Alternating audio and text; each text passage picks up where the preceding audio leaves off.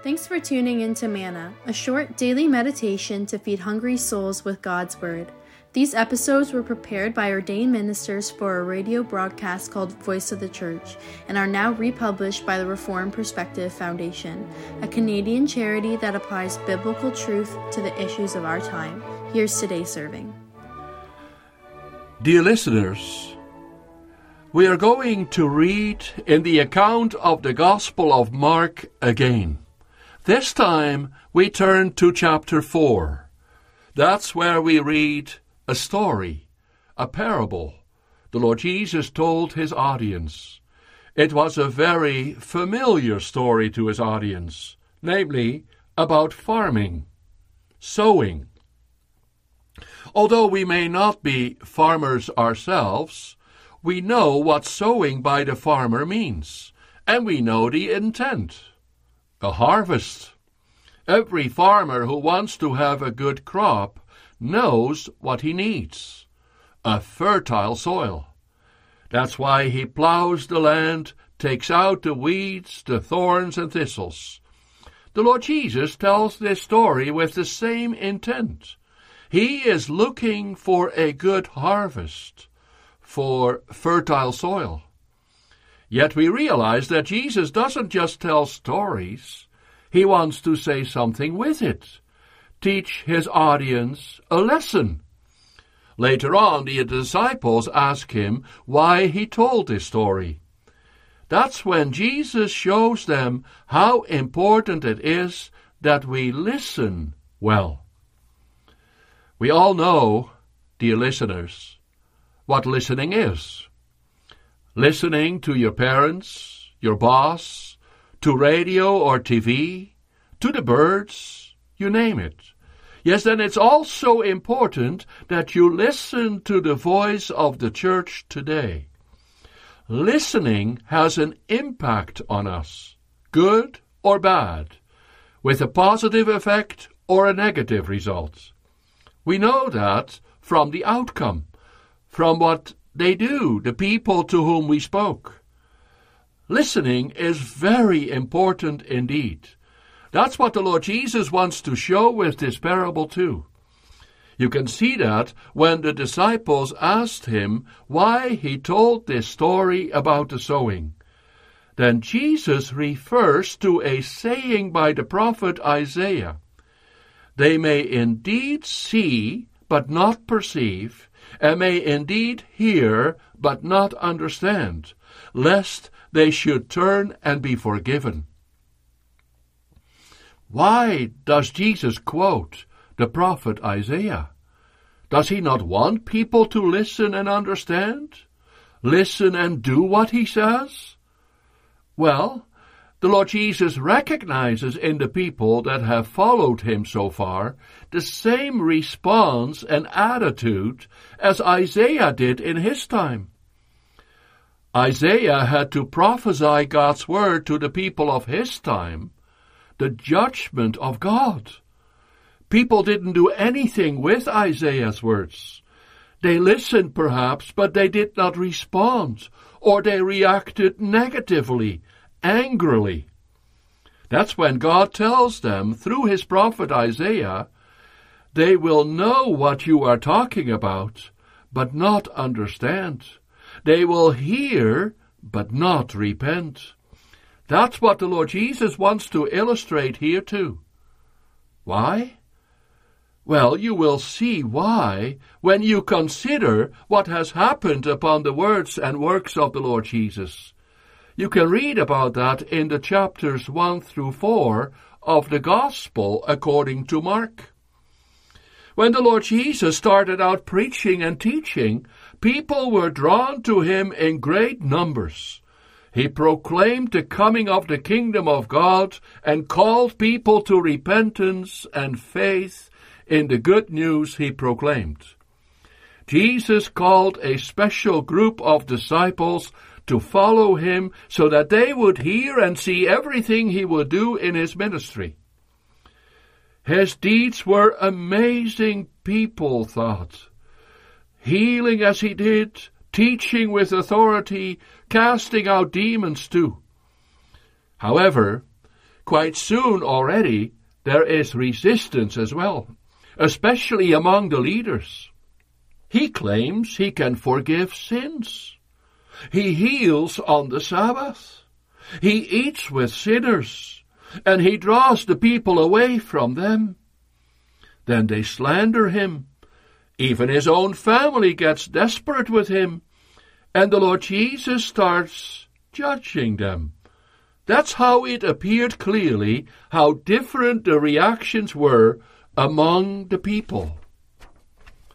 Now, that, dear listeners, Jesus wants to illustrate with this parable about the sowing. The sower sows the word. The sower is Jesus who is going around preaching and teaching the good news of the kingdom of God. That's when it becomes apparent what the soil is like in which the seed is falling. Is the heart rock hard or filled with thorns and thistles? Then it's no wonder that it's choked, fruitless. While the seed that falls in the fertile soil, like in the disciples' hearts, it bears fruit all those people are listening to him and to his disciples later on when Jesus sends them away as well. But with what effect? How are they listening? That's an important question with you too, dear listener. How are you listening? Indifferently or attentively? Interestingly or critically? Half-heartedly then the seed, the message, won't land well. What happens, however, when you listen well, listen to God speaking to you in the message, when the seed falls in fertile soil, yes, then there will be fruit, faith, and repentance. Then you are going to examine yourself, consider your attitude, and realize that change is called for. You must understand well, dear listeners, that Jesus' purpose is a call for you to listen well. Jesus truly wanted people to heed his teaching and preaching and be saved. He is the way, the truth, and the life. And he is the only way of salvation and the only name given under heaven by which you can be saved. That's why his teaching is as sharp as it is, and as unsettling perhaps.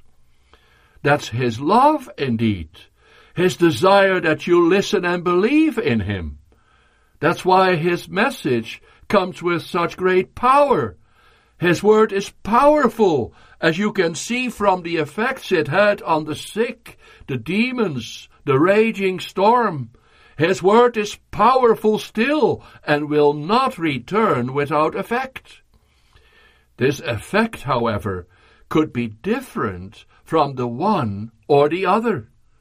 Faith and repentance or hardening and rejection. It's so important that you listen well. God is at work through your listening, your obeying, and your responding. That all depends in what soil the seed of the word is sown. A rocky soil, a hard path, a patch of thorns and thistles, or fertile ground that receives the sown word and produces fruit.